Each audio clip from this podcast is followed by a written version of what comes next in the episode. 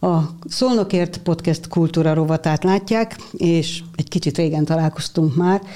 Vendégem Lőrinc Judit operaénekes, akit nagyon nagy szeretettel köszöntök. Egyszer már beszélgettünk hosszasan, most tulajdonképpen folytathatjuk ezt a beszélgetést, de nyilván más nézők és hallgatók vannak most, úgyhogy egy picit ismétlünk is. Köszöntelek a stúdióban. Én is köszöntöm a kedves nézőket, és köszönöm a meghívást. Kezdődik a kultúra. Közösen a közösségért. Szolnok értékeire fókuszálva.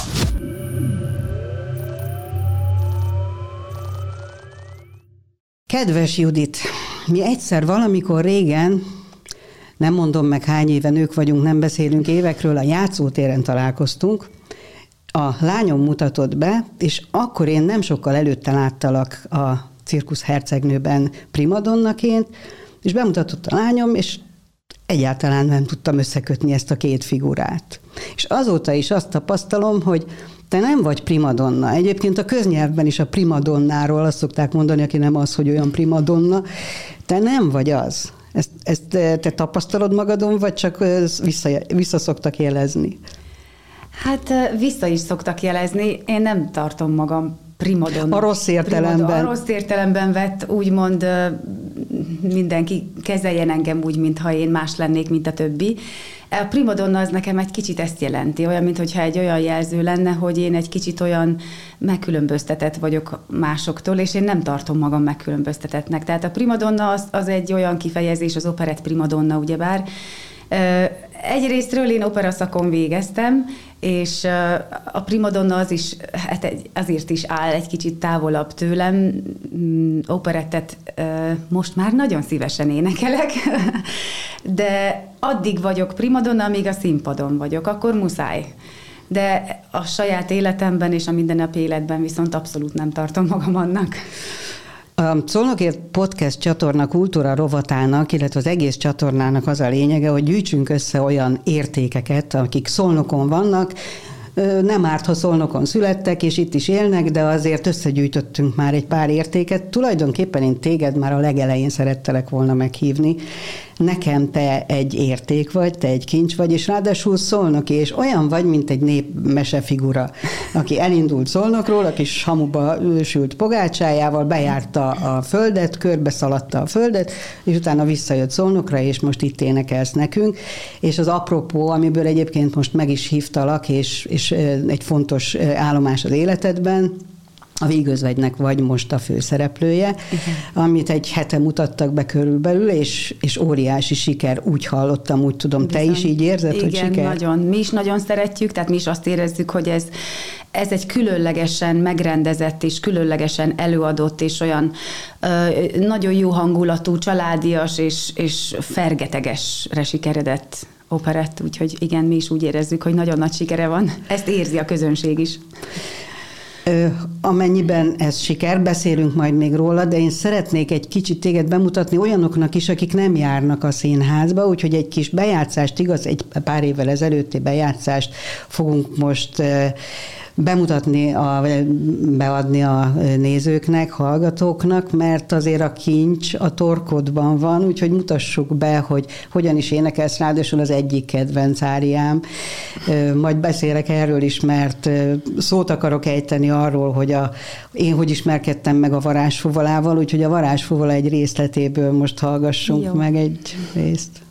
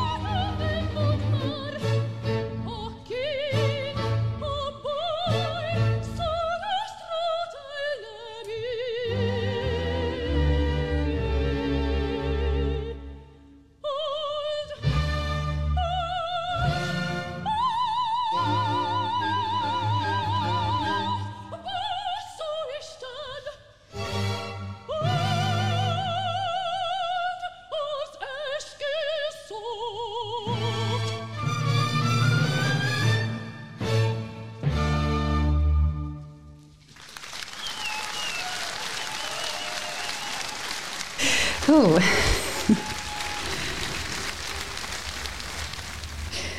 Szereted vissza? Nem szereted visszanézni Hát, magad? nem szeretem visszanézni magam, ezt, ezt sokszor láttam egyébként, és ez egy eszméletlen, meg most is dobog a szívem, akárhányszor így hallom, vagy látom magam, az ária miatt egyébként, mert ez annyira majdnem, hogy együtt lélegzem vele, meg, meg együtt énekelem, ez egy, fú, ez egy nagyon nehéz ária. Bevállalós voltam akkor, hát 12 hetes terhes voltam a felvétel idején, Az igen. az első lányommal, és uh, emlékszem, hogy uh, Rostandival álltunk kint a takarásban, és beszélgettünk, és egyszer csak hallottam, hogy, hogy ez már, már mentem volna be, csak hallottam, hogy megszólalt a zene, és rohantam be, hogy, és már azzal a lendülettel, ez egy adott egy plusz löketet, hogy ezzel a lendülettel énekeljem. Na, jó volt.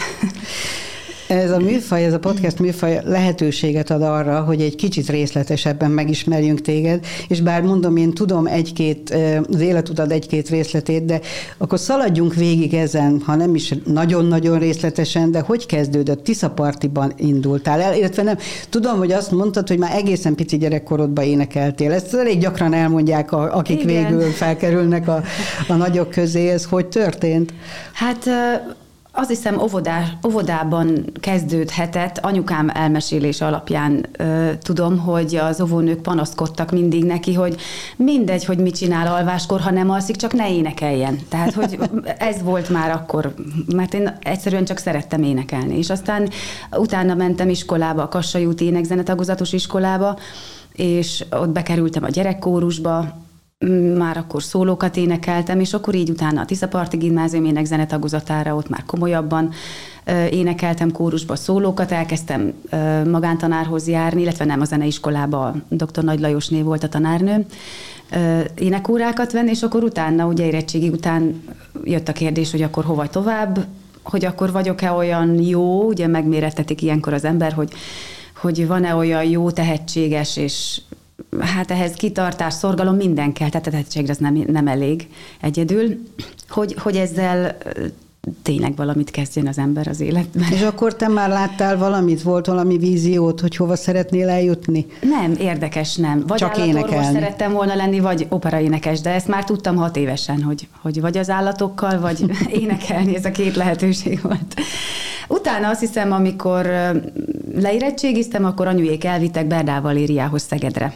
És a Vali néni mondta akkor, hogy, hogy hogy mindenképpen felvételizek, és hogy ő szeretne engem tanítani. És akkor onnantól kezdve kezdett kirajzolódni inkább szerintem az, hogy na akkor, akkor tényleg van értelme, és van anyag, amivel lehet valamit kezdeni, és akkor onnan, onnan indultam. Onnan Hát három év alatt végeztem el a konzervatóriumot, és jött egy olyan lehetőség, hogy hogy elmehetek Münchenbe egy meghallgatásra. Ne, úgy tudom, hogy stoppal indultál. Stoppal, bizony. Volt egy Szerintem sokan barátom. nem is tudják, hogy akkor, akkor ez, egy, ez egy elfogadott közlekedési lehetőség Igen, volt, hogy kiállunk az útra és stoppolunk. Ma már ez Ma elképzelhetetlen.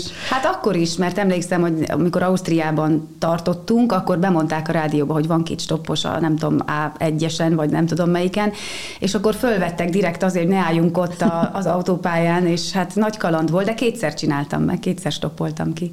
És ezt a szülők engedték, vagy nem féltettek? Hát, de biztos. De olyan érdekes, anyukám még soha nem mondták azt, hogy ne csináld, inkább azt, hogy vigyázz magadra, és uh, tud, hogy mit csinálsz.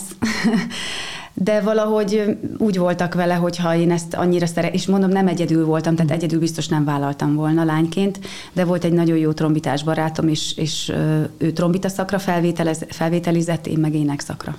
Na, és akkor mi történt Németországban? Hát először nem vettek fel, azért, mert nem tudtam németül. És hát ugye én franciát, ö, olaszt és oroszt tanultam, és hát mondták, hogy hát muszáj, mert hogyha ott szeretnék tanulni, az összes tantárgyat németül kell, hogy tanuljam. Akkor elkezdtem gondolkodni, hogy hát akkor mégis dolgozni kellene, babysitterkedés, stb. stb. És a szegedi zongora tanárnénim segített, volt egy sógora, azóta már meghalta az András bácsi, de ő segített nekem, aki kint élt Münchenben, az András bácsi. És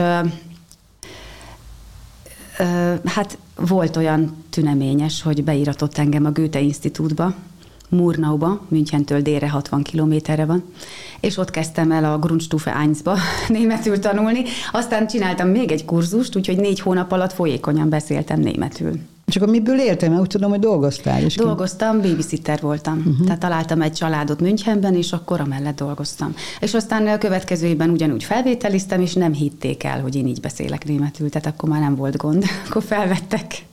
Hogy tényleg van valami benned, ami, ami nyelvérzéked is, mert ezek szerint most már akkor összesen hány nyelven beszélsz? Hát francia, olasz az annyira nem anyanyelvi szint, illetve egyáltalán nem anyanyelvi szint, de azért értek is uh-huh el tudok tájékozódni a nyelvben. Hát a német anyanyelvi szint és az angol is. Na jó, szóval az adás végére be fogom neked bizonyítani, hogy különleges vagy, mert azzal kezdted, hogy benned semmi különleges nincs, hát azért eddig már, eddig már egy-két dolgot tapasztaltunk, az énekhangod is, és azért a nyelvérzéked is. Na szóval mi történt? És akkor még dolgoztál mást is, ugye? Németországban dolgoztál, ruhaboltban? Nem, az Ausztráliában. Az Ausztráliában volt, volt akkor igen. innen, innen vitt az Münchenben két év után közölte velem az énektanárom, hogy őt kinevezték professzornak Frankfurtba a Zeneakadémián. És hát mivel ő úgy gondolta, hogy én vagyok a legjobb tanítványa, ezért ő szeretne engem elvinni. Mondtam, hogy én meg azért vagyok itt, hogy tőle tanuljak. Úgyhogy nem volt kérdés, mentem Frankfurtba. Tehát az élet vitt mindig.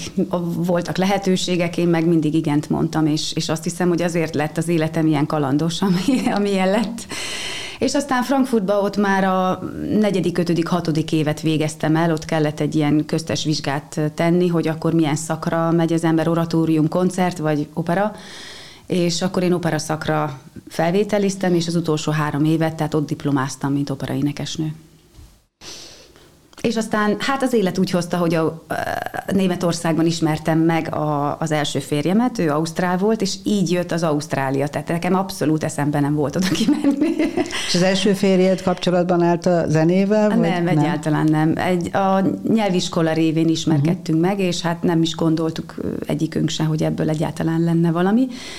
Aztán végül is úgy hozta a sors, hogy őt Ausztráliából kihelyezték Frankfurtba, abban az évben, amikor én oda kerültem, és akkor így, így adta magát a lehetőség, és aztán 97-ben mentünk ki Ausztráliába.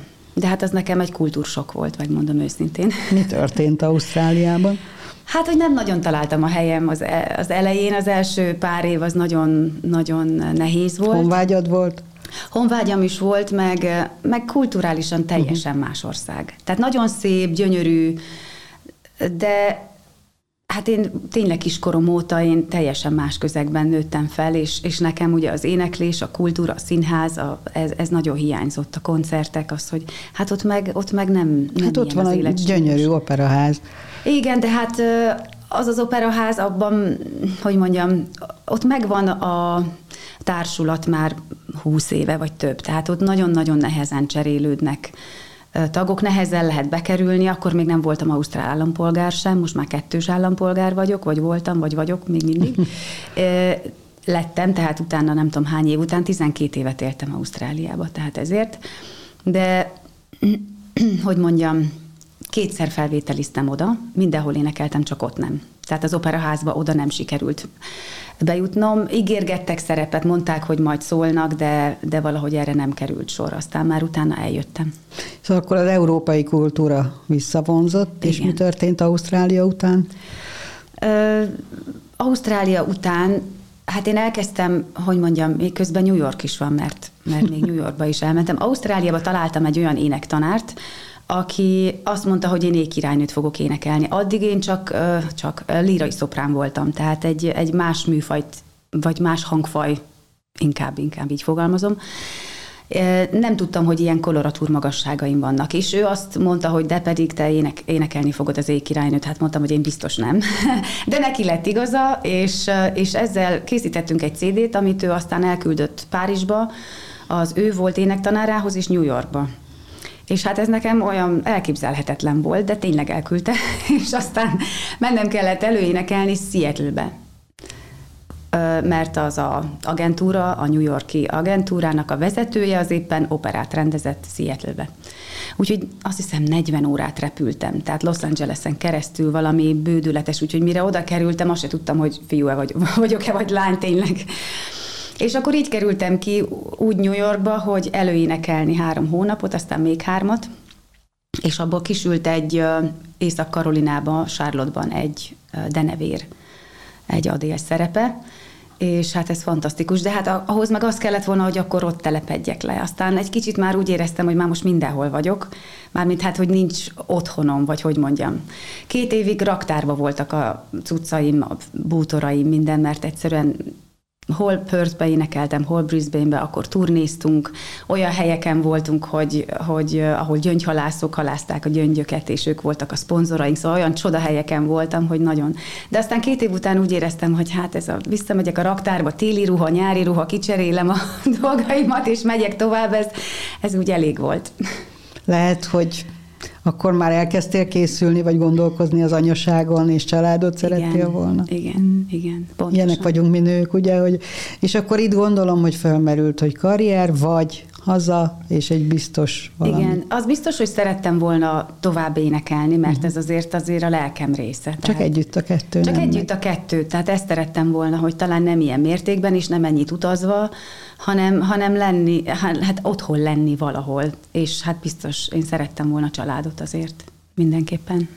Na most már tényleg összekeveredtem ebbe a rengeteg utazásba. Hol voltál eladó ruha? Ott Ausztráliában. Ausztráliában. Tehát, amikor ugye az első férjemtől elváltunk, el, elváltam, akkor ugye visszamentünk Németországba. Azt gondoltam, hogy mivel ott diplomáztam, és ott már elkezdődött nekem egyfajta karrierem, hogy így mondjam, mert ott egy régi zenével foglalkozó csoport tagja voltam, úgy hívták, hogy Lasta Gione, és velük turnéztunk Németországban.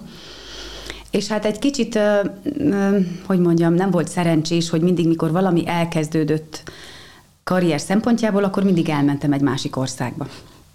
És hát Ausztráliában is ugye elkezdődött úgymond a karrierem, meg Amerikában is, de aztán mégis úgy döntöttem, hogy szeretnék hazajönni. És aztán, amikor 2000-ben ugye visszamentem Németországba, fél év után újra visszaköltöztem Ausztráliába, és akkor húzamosabb ideig ott laktam, és ezért onnantól kezdve, tehát muszáj volt dolgoznom, pénzt keresnem, az egész életemet finanszíroznom, és akkor ott kezdtem el egy ruhaboltban eladóként dolgozni. Aztán elvégeztem, ott is menedzser lettem, lett két ruhabolt, ahol, amit vezettem.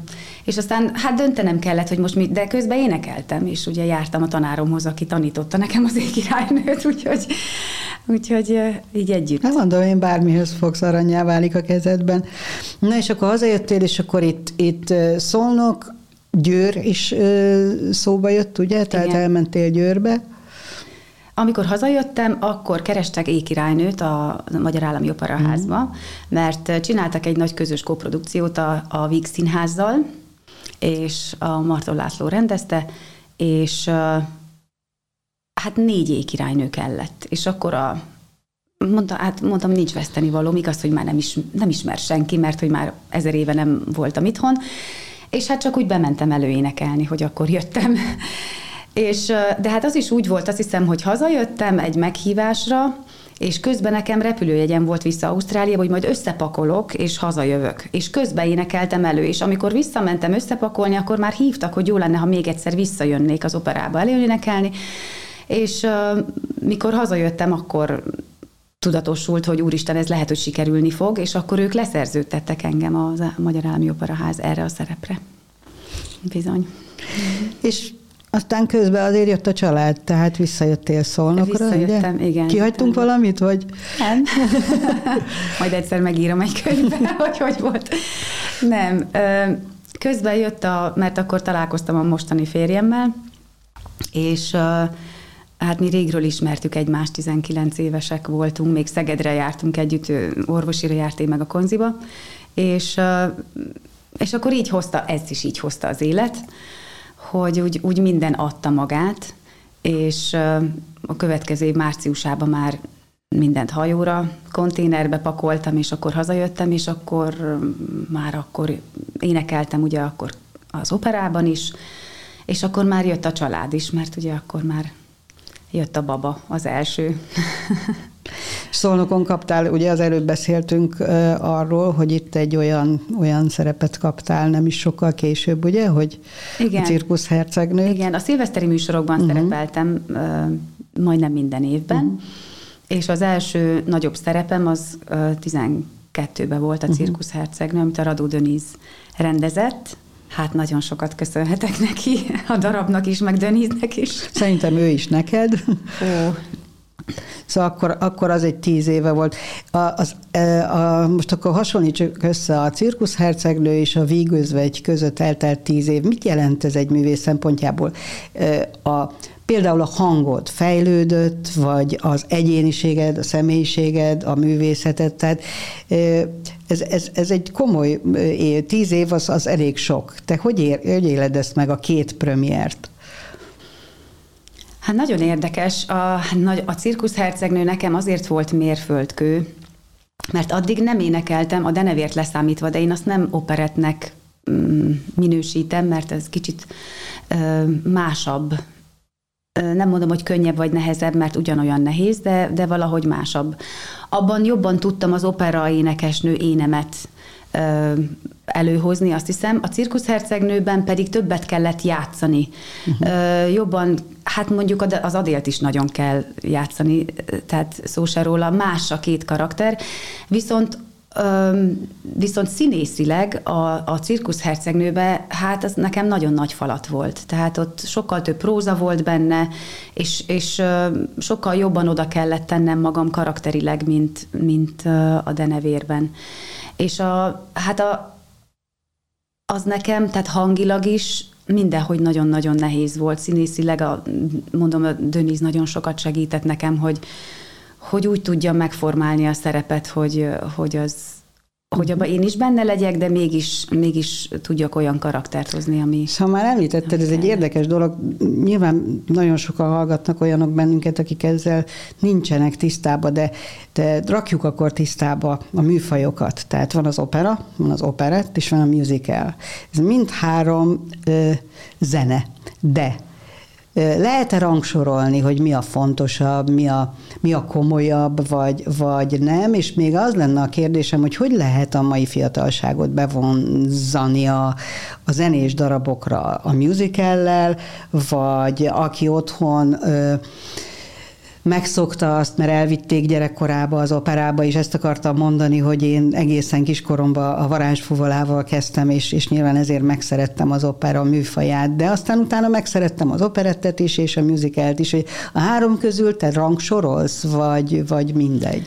Nem, igazából nem, mert zene az zene nekem. A, az opera, nem tudom elmagyarázni, hogy miért vonzott kicsinek is. Tehát nekem nem volt az, hogy na akkor majd musicalt énekelek, ha nem olyan a hangom. Nekem mindig az opera volt, hogy de én operát szeretnék énekelni, és azt hiszem, hogy azért, mert annak a, annak a drámája, vagy komolysága, vagy inkább a drámája vonzott. A, én mindenképp szerettem volna meghalni a színpadon egyszer, és ez sikerült is. Visszatérve az előzőre, hogy mi volt a, a, a a cirkuszhercegnő és a vígözvegy között ugye eltelt tíz év, arra most szeretnék válaszolni, és ugye közben énekeltem traviátát, operát is, és biztos, hogy más most a vígözvegyet úgy eljátszani és elénekelni, hogy ez már ugye mögöttem van. Bevonzani a fiatalokat, hát volt, aki ugye apukám is elment kiskorában, megnézte a varázsúvolát, azt mondta, hogy nagyon nagy hatással volt rá, de, de nem lett belőle opera szerető, olyan opera szerető, aki szívesen saját magától elmegy operába. Engem mindig megnéz, de hát ez más tiszta. Biztos, hogy kell egyfajta fogékonyság már kiskortól kezdve a, a zenére, a műfaj meg, meg majd kialakul. Biztos, hogy az én két lányomnál is látom, hogy szeretik, szeretik, ha gyakorolok, meg mindig megdicsérnek, majd kialakul náluk, hogy melyik műfaj vonza őket, eddig még nem az opera.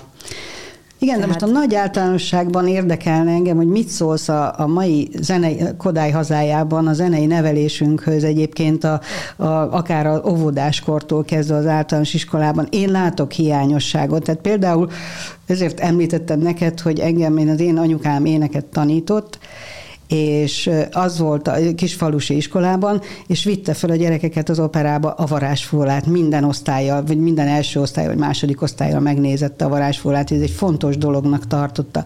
Ma valahogy úgy érzem, hogy az énektanításunk, meg egyáltalán a zenével való ismerkedésünk úgy, úgy hát kivetni valót hagy maga után. Én úgy látom. Tehát ezért látom, hogy kollégáid, a Hábetler András, Igen. mindent megtesz azért, hogy egy kicsit közelebb hozza ezt a Igen. műfajt a, a, a, általában az emberekhez, de nyilván könnyebb a gyerekeket ezzel megfogni valószínűleg. Ebben te is érzel ilyen missziót? Uh, igen. Uh, biztos vagyok benne, hogy sokat változott, amikor én gyerek voltam, az ének tanítás. Én népzenével nőttem fel, tehát rengeteg népdal tanultam. Rohonci Andre volt az énektanárom, akinek rengeteget köszönhetek a kassaiba és nálunk ez természetes volt, ugye mivel mi ének szakosok voltunk nálunk, biztos, hogy más volt, mint más osztályban, tehát én így tudok nyilatkozni, hogy, hogy a mi osztályunk, ugye mi hangszeresek voltunk, játszottunk hangszeren, énekeltünk, muszáj volt gyerekkórusba is, hát úgy muszáj, hogy mivel énektagozatosak voltunk, de nagyon szerettük és a, a többi osztályban nálunk a fiúk is, hogy mondjam, lágyabbak, zeneszeretőbbek lettek, jobban, jobban odafigyeltek a mhm. zenére, és ez most is, nem tudom hány év után, mikor osztálytalálkozó volt, most is érezhetően más az a gyerek, aki zenét tanul, aki zenével nő föl. És vannak hiányosságok, sajnos most az énekzene tanítás nem lett annyira fontos tantárgy, az énektantárgy, ezt látom az én két gyerekemnél is. Minden iskola más, szerencsére vannak, én tanítottam a gyerekeknek népdalokat, meg olvastam nekik mesét, nekem ez nagyon fontos volt, de vannak hiányosságok, az biztos.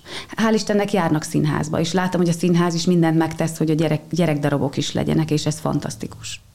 Én most éppen tegnap, ez egy friss élmény, láttam a Cirkusz Hercegnőt Eszenyi Enikő rendezésében Kecskeméten, és teljesen formabontó, tehát egészen más, mint amit elképzelünk, úgy a kosztümökben, a ruhákban, meg, meg nagyon bátor, bátran nyúlt a darabhoz, hogy te, te hogy látod ezt, szereted, hogyha valami hagyományos, konzervatív, ugyan de kosztümben, és tehát főleg az operákra, vagy az operettekre is vonatkozik ez, mert egyébként ez ilyen szemedgyönyörködtető, de hogyha ott van igazán a, a, a mély tudás, az énektudás, akkor valahogy össze lehet hozni ezt a kettőt, hogy akár speciál tegnap a Bonviván atléta trikóba mm, is volt.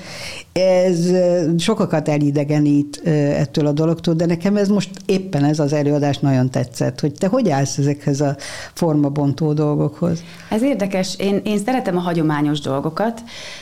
Szeretem azt is, ha valami formabontó, de nem nem extrém. Mert akkor már egy kicsit arra fókuszál az ember az mhm. extrémitására, nem pedig a, mhm. a lényegére az operának. Amikor Győrben énekeltem a traviátát, az is formabontó rende, a rendezés maga klasszikus rendezés volt, és nagyon szépen vitte a, a mondani valót az egész operán végig csodálatosak voltak a jelmezek, de a jelmezek egy kicsit elegáns, modern jelmezek voltak, ugyanúgy a díszlet is, de gyönyörű volt. Tehát nem, nem fókuszált az ember másra, összetudta, te, összetudta rakni, sőt egy kicsit a mai világba tudta helyezni az a, a, a Verdi, uh-huh. Verdinek ezt, a, ezt az operáját, és ez nagyon tetszett. De szóval akkor belefér. Belefér, uh-huh. belefér. Az, hogy a cirkuszhercegnőben nálunk például annó a, a, a két bonviván a cirkuszhercegnőben félmeztelen voltak, tehát csak volt rajtuk egy, egy ilyen fekete köpenyszerű valami, amit aztán utána levettek az belefér az atléta trikó szerintem. Tehát ha ez ízlésesen van, szépen megcsinálva, akkor, akkor nekem nincs bajom vele.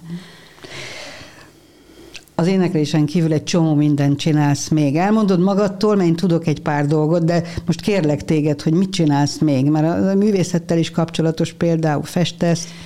Hát a festés az emlékszem egy, hát akkor már nagyon ki voltam éhezve a kultúrára, amikor Ausztráliából eljutottam Velencébe, és egy ilyen kis rozsdás kompon mentünk át Bibiónéból Velencébe, emlékszem, hogy így elém tárult Velence, és teljesen elállt a lélegzetem, és valahogy inspirált, hogy na nekem ezt valahogy ki kell adnom magamból, és akkor elkezdtem festeni, nem tudom, hogy ez honnan jött.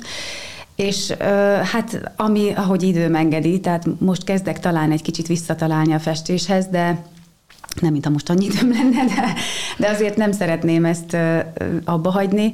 Nagyon szeretek festeni, mert az teljesen kikapcsolja az agyamat, tehát az, akkor teljesen valami másra tudok koncentrálni, és mindegy, hogy hogy néz ki, annyira nem rossz, de, de, de azt nagyon szeretem csinálni. Hát jogázni jogáztam, bikram jogáztam még, még Ausztráliában, az a másik nagy szenvedélyem volt. Most amennyit ugyanúgy időm engedi, annyit, annyit csinálok. És tudom, hogy futsz, Csikung. Csikungozok, igen. igen. De hát az, igen. A csikungról azért egy mondatban elmondod, hogy mi az, mert nem biztos, hogy mindenki tudja. Hát a Qigong az egy, mm, azt is nagyon, a tai és a, a kínai ö, energia áramoltatásának egy olyan módja, hogy az, hogy az ember rövid időn belül teljesen ö, feltöltődjön, energiát tudjon magának és a környezetének úgy teremteni, hogy ez egy, hogy ez egy pozitív változás, vagy hogy mondjam, pozitív feltöltődés legyen a saját maga és a környezete számára. Hát most ez így nagyon Igen, tudom, hogy a keletiek nagyon de, tudnak valamit, de nem igen, tudjuk igazán ez elmondani. Ez az volt, uh-huh. tehát hogy minden, mindent energia vesz körül, és ezt az energiát tudatosan tudjuk magunk felé is, de mások felé is áramoltatni inkább. Akkor már szinte meg. válaszoltál a következő kérdésemre, hogy hogy tudod karban tartani akár a hangodat, akár a testedet, hát ezekkel mindenképpen. Ezekkel mindenképpen. Nagyon fontos az, hogy hát főleg így, hogy nagyon-nagyon sok elő előadásunk van mostanában. Nagyon fontosnak tartom, hogy épp egy kollégámmal pont erről beszéltünk, hogy hogy muszáj vagy úszni, vagy egy kicsit futni, nem is fél órát, vagy egy órát, mert az rengeteg, és az kiveszi az ember erejét, hanem, hanem hogy a szervezet elkezd akkor regenerálódni, elkezdenek a, a, a sejtek töltődni, újra mm, terme, hogy mondjam, uh-huh. más töltődnek. hormonok, igen, töltődnek. Uh-huh. Tehát, és ez nagyon fontos, mert mert hajlamosak vagyunk, hú, de fáradt vagyok, és akkor most ezt nem bírom, de bírni kell, tehát ilyen nincs, hogy, hogy eljön a közönség, és mi mi, hogy mondjam, mi odaadjuk a lelkünket minden, minden egyes alkalommal, és ezt muszáj újra tölteni. A sport is ilyen, az, hogy kim vagyunk a természetben, az is ilyen töltődés, és a csikung is minden, ami, ami, amit tudunk így. Na, hát szerintem egy pár értékedet felsoroltuk, úgyhogy légy szíves, ne legyél szerény, mert van mire egyébként büszkének lenned. Arra szeretnék még választ kapni egy utoljára, hogy hogy látod a következő tíz évedet, nagyjából tíz évenként, így elmondtuk most, hogy mi történt veled. Van-e valami vágyad? Nehéz lehet megjárni a, a világ leg, legszebb operaházait, és utána nem azt mondom le kicsi nyelve szólnokot, mert tudom, hogy sikereket, most is óriási tapsokat kapsz, de, de pici vágy biztos van benned, hogyha egyszer megtapasztaltad a világ másik részét, hogy időnként elmenni oda, vagy, vagy itt szeretnél továbbra is. Tehát van-e vágyad elmenni Szolnokról? Ez, ez elég világosan megkérdezem akkor a végén. Nincs. Nincs.